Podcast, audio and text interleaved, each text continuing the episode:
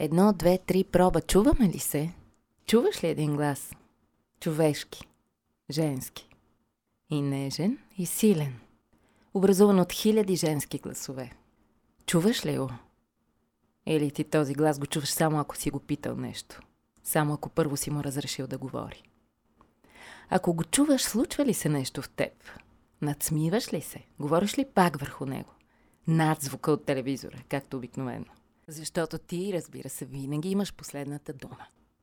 Или поне за малко се заслушваш и нещо достига до съзнанието ти. Поне малко си изненадан. Ще си изненадан. Ако не сега, сигурно скоро. Чуваш ли? Или съм тъпа и не мога да говоря. Емоционална, истерична, защото страдам от дефицит на нещо, което само ти можеш да ми дадеш. Да го кажа ли на твой език? Не, няма. Грозен е. Мърси ме. Интересно ми е само дали чуваш този глас. Не е с гняв, не е с състрадание, смирение или любов. С интерес е, човешки интерес към хода на човешката история и еволюция. Представям си как се смееш сега, с кой точно смях. И аз се усмихвам. Здравейте, слушатели на Тренди по DIR.BG.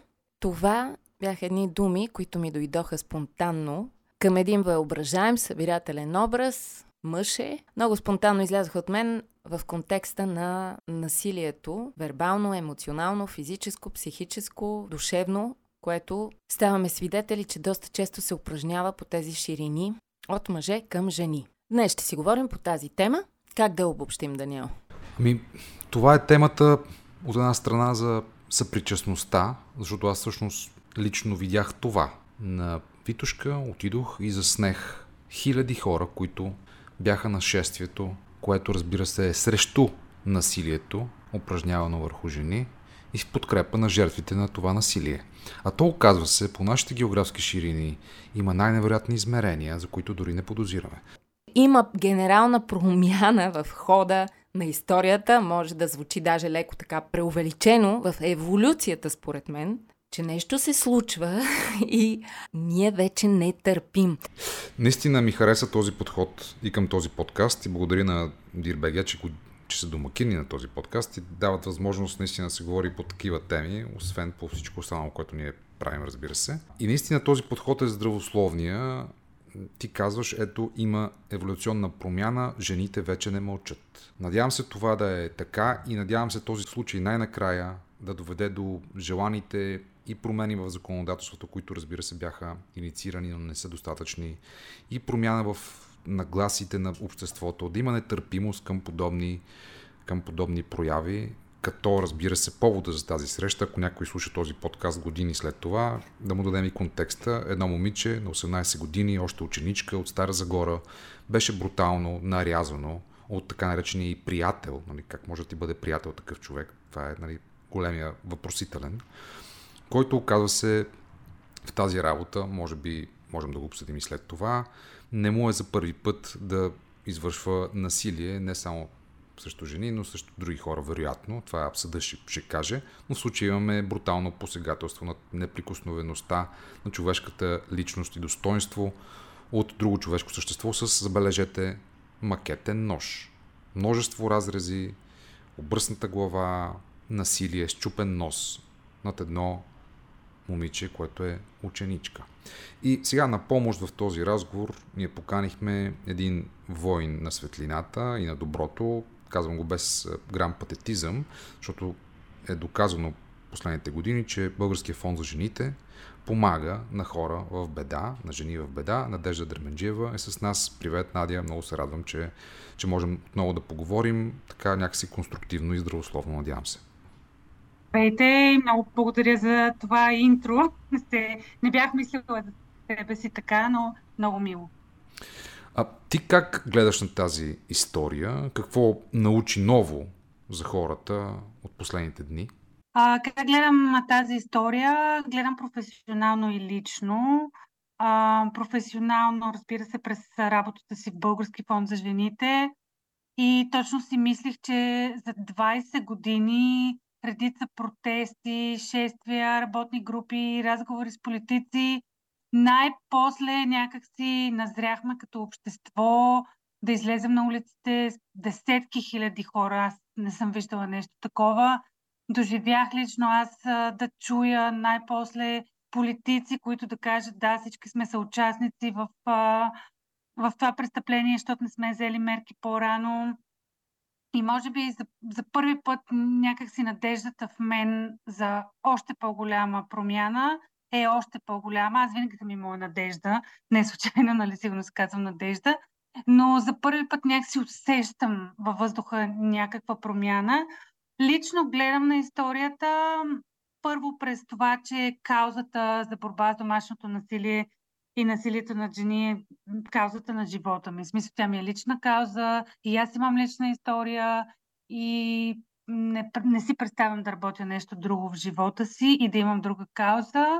И разбира се, като жена, на която а, някакви форми на полово базирано насилие не са и чужди, дали някакви подвиквания на улицата или опипване в автобуса, или нали, не се сещам или да ме питат на интервю за работа, ще раждам ли скоро, това преди много години.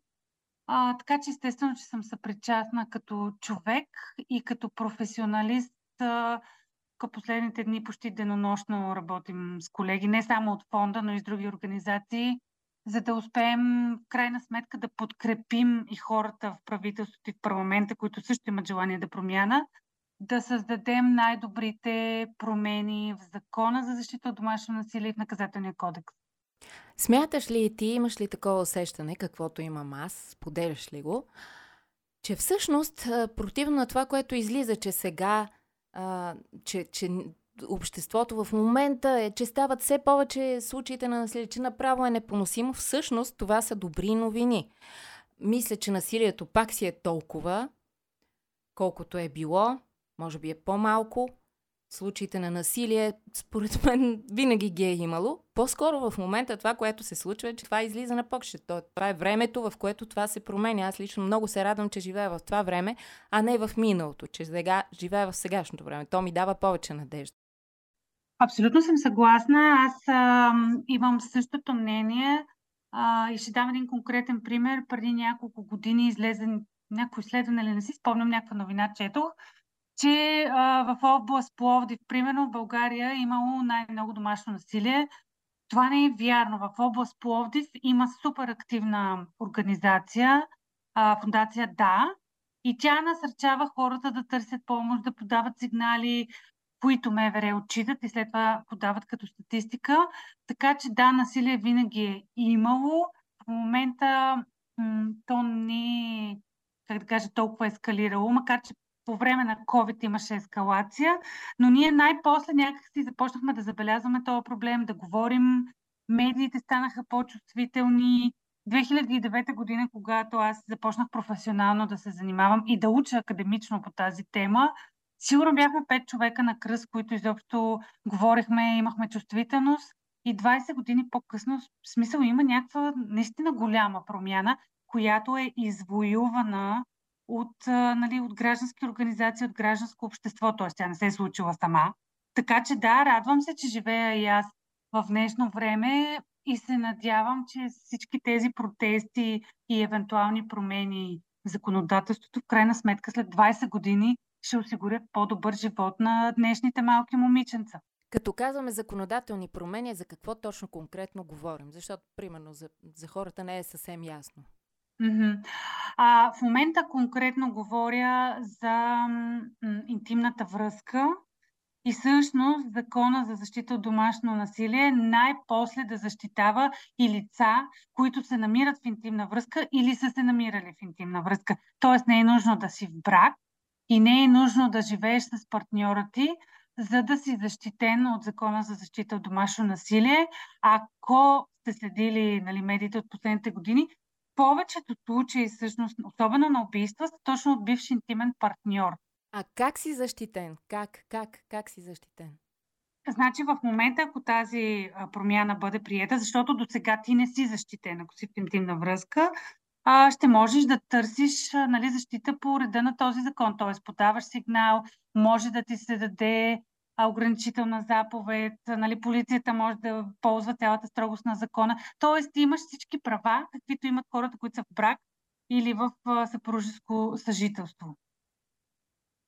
Това е така че това е, а, това е едната важна промяна. За мен другата много важна промяна е, не знам дали ще успеем да се преборим, но в наказателния кодекс всъщност да има и такъв състав престъпления на основата на пола, gender-based violence, каквото е престъплението извършено в Стара Загора. Тоест, това е престъпление срещу една жена, защото е жена, нали, начинът по който тя е наказана, външността и, нали, мъж срещу друг мъж, нали, най-вероятно няма да извърши такова престъпление, освен ако не са в интимна връзка, но това е точно gender-based violence, което липсва в нашето законодателство, по който член и състав в бъдеще могат да бъдат тежко осъждани подобни насилници. И трябва да бъдат осъждани. Да, само да вметна нещо важно, понеже споменаваме думата джендър. Нали? И тук се възпаляват някакви идиоти, които дори не са прочели прословутата Истанбулска конвенция, която е за защита на жените и децата, които са жертви на насилие в България. Очевидно, нали? има някакъв жесток, безумен, идиотски патос, политически, разбира се, който беше използван превратно, за пореден път ще го кажа и в този подкаст, срещу някаква имагинерна заплаха от някакви, в кавички казвам, джендери, т.е. хора с различна сексуалност или може би различен пол или нещо такова. Нали? Това е наистина изключително ярко отместване на темата и на прожектора от същинския проблем. И то наистина се направи от безумни политици, като Корнелия Нинова и Костадин Костадинов, които са проруска а, политическа маша и тези двамата и просто едни такива антидемократични, античовешки тези изказват от край време в българското общество, не в подкрепа на жените и на децата, които са жертва на насилие, а в подкрепа на собствените им безумни, деструктивни политики срещу демокрацията и правовия ред и хората в крайна сметка. Защото нормализирането на подобно говорене от първия ред на парламента, от най-високата трибуна на българската демокрация, нормализирането на език на омразата, на подобни безумия, като тези пишман, квази политици, всъщност води до това. До нормализирането на насилието, на еж- ежедневното зло, баналността на злото, както го нарича Хана Аренд. И, и това е всъщност големия проблем, големия контекст. В такава среда е трудно да говориш за законови промени, свързани с а, а, насилието върху пола. Нали, като кажеш пол вече и джендър, те се възпаляват тези глупаци с стереотипи в квадратните си тикви. И всъщност а, нещо, което е извоювано от цивилизацията, като това да бъдат защитавани жените и децата, и в цивилизацията наистина става в, в европейските държави, и там тези, тези престъпления са далеч по-малко, нали? тук става по, по трудния начин, очевидно. Извинявайте за, за емоцията, но да. Все пак става, независимо дали се случват законодателни промени, случват се обществени промени в нагласите на обществото. Самия факт, че вече навсякъде се говори за това, това е предпоставката, защото закона следва морала. Това знам аз като юрист, още от римското право. Законът е писаното правило на моралът. И щом морала се променя, щом започва да бъде недопустимо мъжете да се държат, мъже да се държат с жени като с буклуци, просто защото те са жени, а, постепенно, нали, първо идва съзнанието, самосъзнанието и на насилника, и на жертвата, че тя не трябва да бъде жертва, нали, това да не го забравяме. Че е точно толкова назадничево да си насилник и не еволюционно и не цивилизовано, колкото не е назадничево и не цивилизовано да си жертва, да търпиш това, да го приемаш. Нали, го казвам с, абсолютно с тежеста на личното ми минало в това. Като аз искам пък да кажа, че цялата тази промяна в обществото, нали, ние така си говорим промяна в обществото, но все пак някой е извоювал. Тоест, нали, примерно ние 20 години пишем стати, говорим по телевизии, организирахме шествия, протести, обикаляли сме в страната, финансирали сме, не знам, 300 организации, активисти. Ам, и и тази промяна някой е случил, нали? Тя не се е случила сама. И днес всички тези протести, нали, включително те са граждански, което е страхотно, но това е успехът на, на едно силно женско движение или феминистко движение, нещо, което нали, няк, някакви хора заедно сме извоювали и променили. Това е изключително важно и благодарим наистина. Кажи ни, чуват ли тези хора? Ето, пак, пак задавам въпроса. Интересно ми е, чува ли този човек, на когото аз говоря, този хипотетичен човек, който се смее над е, звука от телевизора, който продължава да хули, който продължава да не му се вярва, че жената има право нали, а, горе-долу наравно с него да бъде тук един а, действащ, а, действащ елемент от това общество. Това, това, това хилене и тая, те усмивки, те са мефистофелски, те са дяволски. Ами, Тоест ти си мисля, нали, разбира, а, да. човека, който превъзхожда нали, а, чисто е нали, полово, другия човек, нали, а, патриархата, патриотизма дори, патриот е от патриархат, от а, отечество, нали, обичта към отечеството тук се заменя с нещо съвсем извратено в нашия контекст. Както написа Георги Господинов, патриотизмът им татуиран, ножовете им макетни, свободата им смърт. И това нещо имаше хиляди споделяния в социалните мрежи. Видяхме го и на плакати на шествието. Тоест тук българският патриотизъм е мачизъм, който подчинява жената. Ами аз мисля, че и да не чува, защото е по-възможно да не чува, затова е важно не просто да се променя нали, морала или мисленето на едно общество, но е важно да се променят и законите и законодателството, за да може, когато този човек не чува или ако нещо направи, да има след това кой да го санкционира и, и да си понесе наказанието. Нали, не всеки може да чува, понякога хората чуват каквото им е изгодно, както с а, джендър и целият дебат около понятието, но затова е важно институциите да работят. Институциите са и медиите. Защото ето, оказва се, че тази случка, тази насилствена ситуация, този ужасен акт на насилие става достояние на обществото през медиите, като майката на жертвата говори пред Българското национално радио БНР Стара Загора. Месец след като това се случило. Вие разбирате ли каква, каква е ситуацията? Тоест хората нямат доверие на тези институции, на МВР, на съдебната система. Имат, нали, обаче, явно все още доверие на медиите. И медиите наистина в тази ситуация са супер важни и супер длъжни на обществото да продължават да бъдат на страната на хората и да, да правят такава голяма дискусия. В случая това нещо тръгва наистина от едно споделяне на майка на жертвата към, към медиите. Разбира се, след това всички медии скочиха, включително и сегашната медия. Но в тази ситуация изключително важни са и социалните медии. А какво стана там?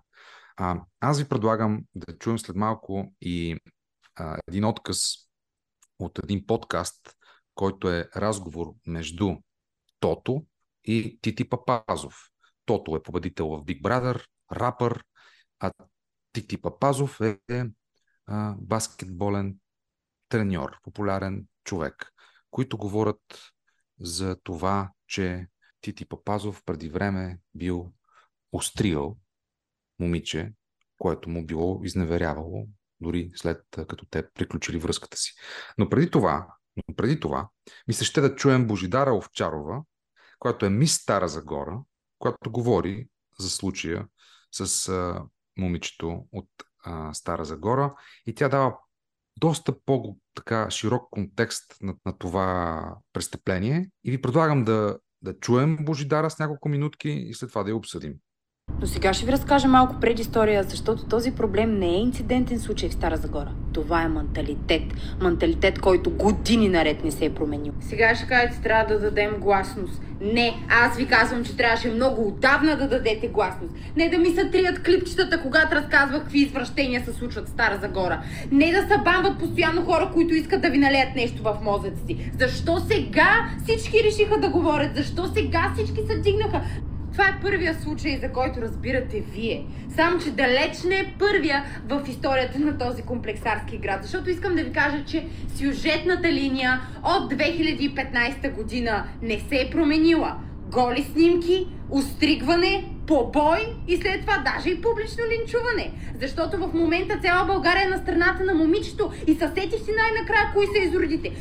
Само да ви мъкна, че сте супер лицемерни, защото вие сте също толкова големи изроди, колкото той. Защото точно вие бяхте онези, които писахте по мутикаря, разпространявахте голи снимки на момичета и тези момичета вследствие на това бяха жестоко прибивани, устригвани и какви ли не гаври са се правили с тях. Само, че тогава Цанов го нямаше и, и нашите шибани медии отново мълчаха, нали? Знаете ли още колко момичета има? Защо трябваше да се стига до тука, за да може да започне да се говори за това нещо? Защо? Всеки, до един, който е бил в телеграм чат, Всеки, който е писал в мутикара или по някакъв начин е злепоставил жена пред други мъже и е казвал нека и на тая така и се пада, е наравно виновен с този човек да стигнем до тук.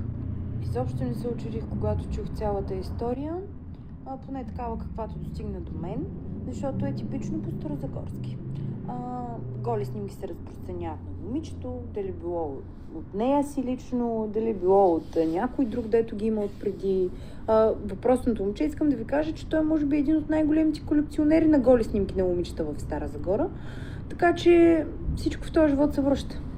Което за мен е престъпление само по себе си да изнудваш която и да е жена, което и да е човешко същество с компромати.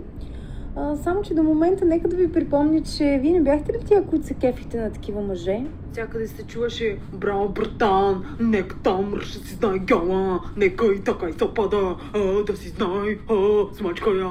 А кой ги създаде всички тия изроди? Ами ние жените най-вече. Защото в Стара Загора специално искам да ви кажа, че там то това ти е постижението на живота да си с охрана. Там те са най-високо в пирамидата, богопомазаните и ти си недостижима, когато ти е охрана. Момичетата доброволно дори искат да си лягат с тях, за да влизат в дискотеките без години. Айде, моля ви са. Смисъл. И отсреща обаче няма един мъж, дед да му каже на този човек. Това не е редно, брат. Не се постъпва така с една жена, ми се чува само Арио е, брат за брата, давай бе, машинка, смачкай ги, смачкай ги. Защото, драги мои, това е менталитета, от който исках да избягам. А сега виждате ли го нагледно? Сега вече разбирате ли за какво ви говоря? Сега вече вярвате ли ми на думите, че може да си седиш най-спокойно на кафе и някой да ти дойде и каже, я ела бързо с мен до туалетната. Знаете ли още колко остригани имаш? Знаете ли колко пребити имаш? Знаете ли колко градски легенди има? За които вие никога няма да разберете, защото не са толкова фапантни, но сами по себе си са отвратителни. Това е гибелта на цяло едно поколение. А защо сега всички косвени насилници, благодарение на които години наред точно това се вменяваше, че всички жени са покуци, всички жени не стават, трябва да са гаврим с тях. Нека да им покажем кой е силния пол, нека да им разпространяваме голите снимки, нека да ги излагаме. Защо сега всички сте много праведни? Сетихте се, че имате дъщери, майки, сетихте се, че от коя страна е закона, сетихте се, че това е неадекватно да се гавриш по такъв начин с жена. Защо сега, бе, драги мои? Защо това нещо някой от вас не го написа в някоя телеграм група, примерно? Божидаря Овчарова, ми Стара Загора, мисля, че важен и силен глас, той е красноречив. Всъщност имаме контекст на системно насилие в Стара Загора, според думите на Божидар Овчарова, разбира се, която познава местната ситуация с това мутренско поведение, с охраната, с влизането на момичета, които са непълнолетни в дискотеки, с насилието, с снимките в чатове, в телеграми въобще. Това очевидно с нарязваното 18 годишно момиче е някакси върха на този айсберг, който обаче под повърхността има доста по-големи измерения. Аз искам да кажа нещо, което си мисля от много време. Нали, видеото няма какво толкова да се коментира. Аз мисля, че за всички е ясно, че това е истина, че най-вероятно не се случва само в Стара Загора и най-вероятно се случва от години. За мен сигнал ще бъде, че нещо истински се е променило, когато имаме осъден политик за сексуален тормоз или за изнасилване или за домашно насилие, това ще бъде истинската промяна за мен. Тоест някой, който седи на масата за взимане на решения или някой, който е някъде там горе високо в държавата, когато един такъв човек бъде осъден, това ще означава първо, че институциите истински си вършат работата, независимо кой кой е, тъй като около момчето в Стара Загора също нали, има слухове, че не е случайен, че е свързан с политически партии. И от друга страна, това ще бъде сигнал, че всяка една пострадала жена и, и човек а, не се страхува да говори. Аз мисля, че това ще бъде нали, кулминацията и доказателството, че нещо се е променило и че нещата работят. Накратко да чуем и Тити Папазов при Тото. Чуйте. Обаждам се Гергана. Добър ден, добър ден. Трябва да те видя. Пристига тя. Може би ще да пуста, но изнагля. Викам да те питам нещо. Възпитателно ти дадах съвет как, как да контролираш нагона си. да те питам, кога си игра с ум? И получих адски некоректен отговор. Три дена след като се разделихме. При което аз казах, виж сега, ти си забрала на малка подробност, която на место импровизирах. Шест месеца след нашата забрана, забрана има инкубационен период. Първо, това е лъжа. И викам сега, защото моята дума цепи камъка на две, единствено нещо, което може да се случи, е да те пострижа. И започва процеса на постригване. Обаче се намираме в панелка, където ако пърднеш малко по-силно на 8 етаж, със сигурност се чува на третия, но има еко и на първия. Тя почва да се бори неистово за косата си. Не дава. Дърпа се. И някакво звънение на звънеца. Ма, тропане на вратата. И отварям и един бесен съсед. Да, разерен. Какво става? Изнасилване! Изнасилване. И аз съм стоп. Пострижка. на фризьора. Не, не, слушай. Георги Димитров. От обвиняем става в обвинител. Оп. Имам дар слово. Обаче, както това на площадката на последния етаж. Да. Той е тук. Вече виждаш като от филма Топло цялата кооперация Съм събрал. Всички са се е събрал. И аз тогава, баба, целия си поднецел и казвам, стоп, да те питам, какво ще направиш, ако фаниш жена ти да се чука с най-добрия ти приятел? Ще убия. Е, викам, виж каква е разликата. Аз съм възпитателно не постригвам. И което до тук преминахме, преминахме проблема с съседите. Това е в сухата река. Отиваме на Бъкси. Имаше заведение на оборище и на черковна. Ужас, аз живеех на сухата река. Пристига. Един баскетболист. Какво ви каза? И той почина. И вика, пред минката има полицейска кола. И аз, Ричард Руското сърце, веднага звъна да има приятел полицай и отивам в тях. Викам, братко, да те питам нещо. Така и така, така и така. И той вика, бе, това е голям проблем. Устрига ли е хубаво чисто глава? Викам, не бе. Цялата, викам, тя не дава. Викам, на дупки стана. Вика, братле, да ти кажа, ясно, че няма да стигна до затвор, но това си готов. Защото ако тя е постригана чисто хубаво, Да. мога да шантажира. Да, пострижка. Така като е на дупки, като са видяли, извитата опашка от 8 до 7 етаж, пълно с любопитни, вика положението е много тежко. И почва леко втвърдяване от цялото тяло. Ричард Руското сърце, да не си мисли, че е много лесно, като ти говорят за затвори за полиция. И извъна вкъщи. И майка ми плаче. Какво си направил? Тук е майката на Гергана. И майката на Гергана държи някакви речи и каза, и аз знам защо я пострига. А, така. Защото ти си комплексен, защото нямаш коса.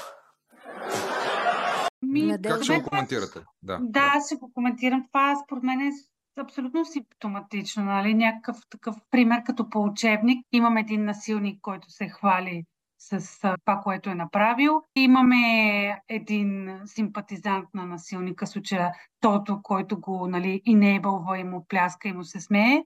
И имаме едно общество, в случая публиката, което също Което се смее. хили. И нали, мисля, че извинението и на двамата е супер куцо. Нали, айде да кажем, Тото се извини, ти ти обвини Тото, че бил питал, нали? Това, което аз четох, вече забравих коя от всички онлайн медии, е, че всъщност Тити се извинява, ама така половинчато се извинява, че Тото бил виновен, че той го попитал нещо и го бил подхлъзнал, а при положение, че това все пак са някакви двама известни хора в обществото и нали те носят някаква отговорност. Да, те носят отговорност в крайна сметка за всичко, което говорят. И за мен, моята прогноза е, че в следващите месеци е възможно още такива случаи да изплуват. За мен това може да е началото на мито в България. Но всички тези хора трябва да понесат някакво наказание. Смисъл, дали Пепси ще прекрати на тото договора, дали Тити Папазов ще бъде канцелиран и никога повече никъде няма да бъде канен. Този човек и неговата слава заслужават да изтекат канала. Смисъл, това е отвратително. Надявам се, скъпи слушатели, че този подкаст по някакъв начин катализира някакви процеси в обществото, дава гласност, разбира се, на жените, подкрепя жертвите на насилие. Наистина е важно да говорим по тази тема, защото тя очевидно рецидивира. Насилието над жени е норма за съжаление, в България. Но, както каза и Милена, вече еволюционно жените в България имат и глас, който се чува не само през протестите, но и през тяхната публична позиция, на която днес ви направихме също свидетели. Надявам се, сте били съпричастни. Ми аз ще завърша така. Добри новини! Благодаря, успех и до нови срещи, предполагам.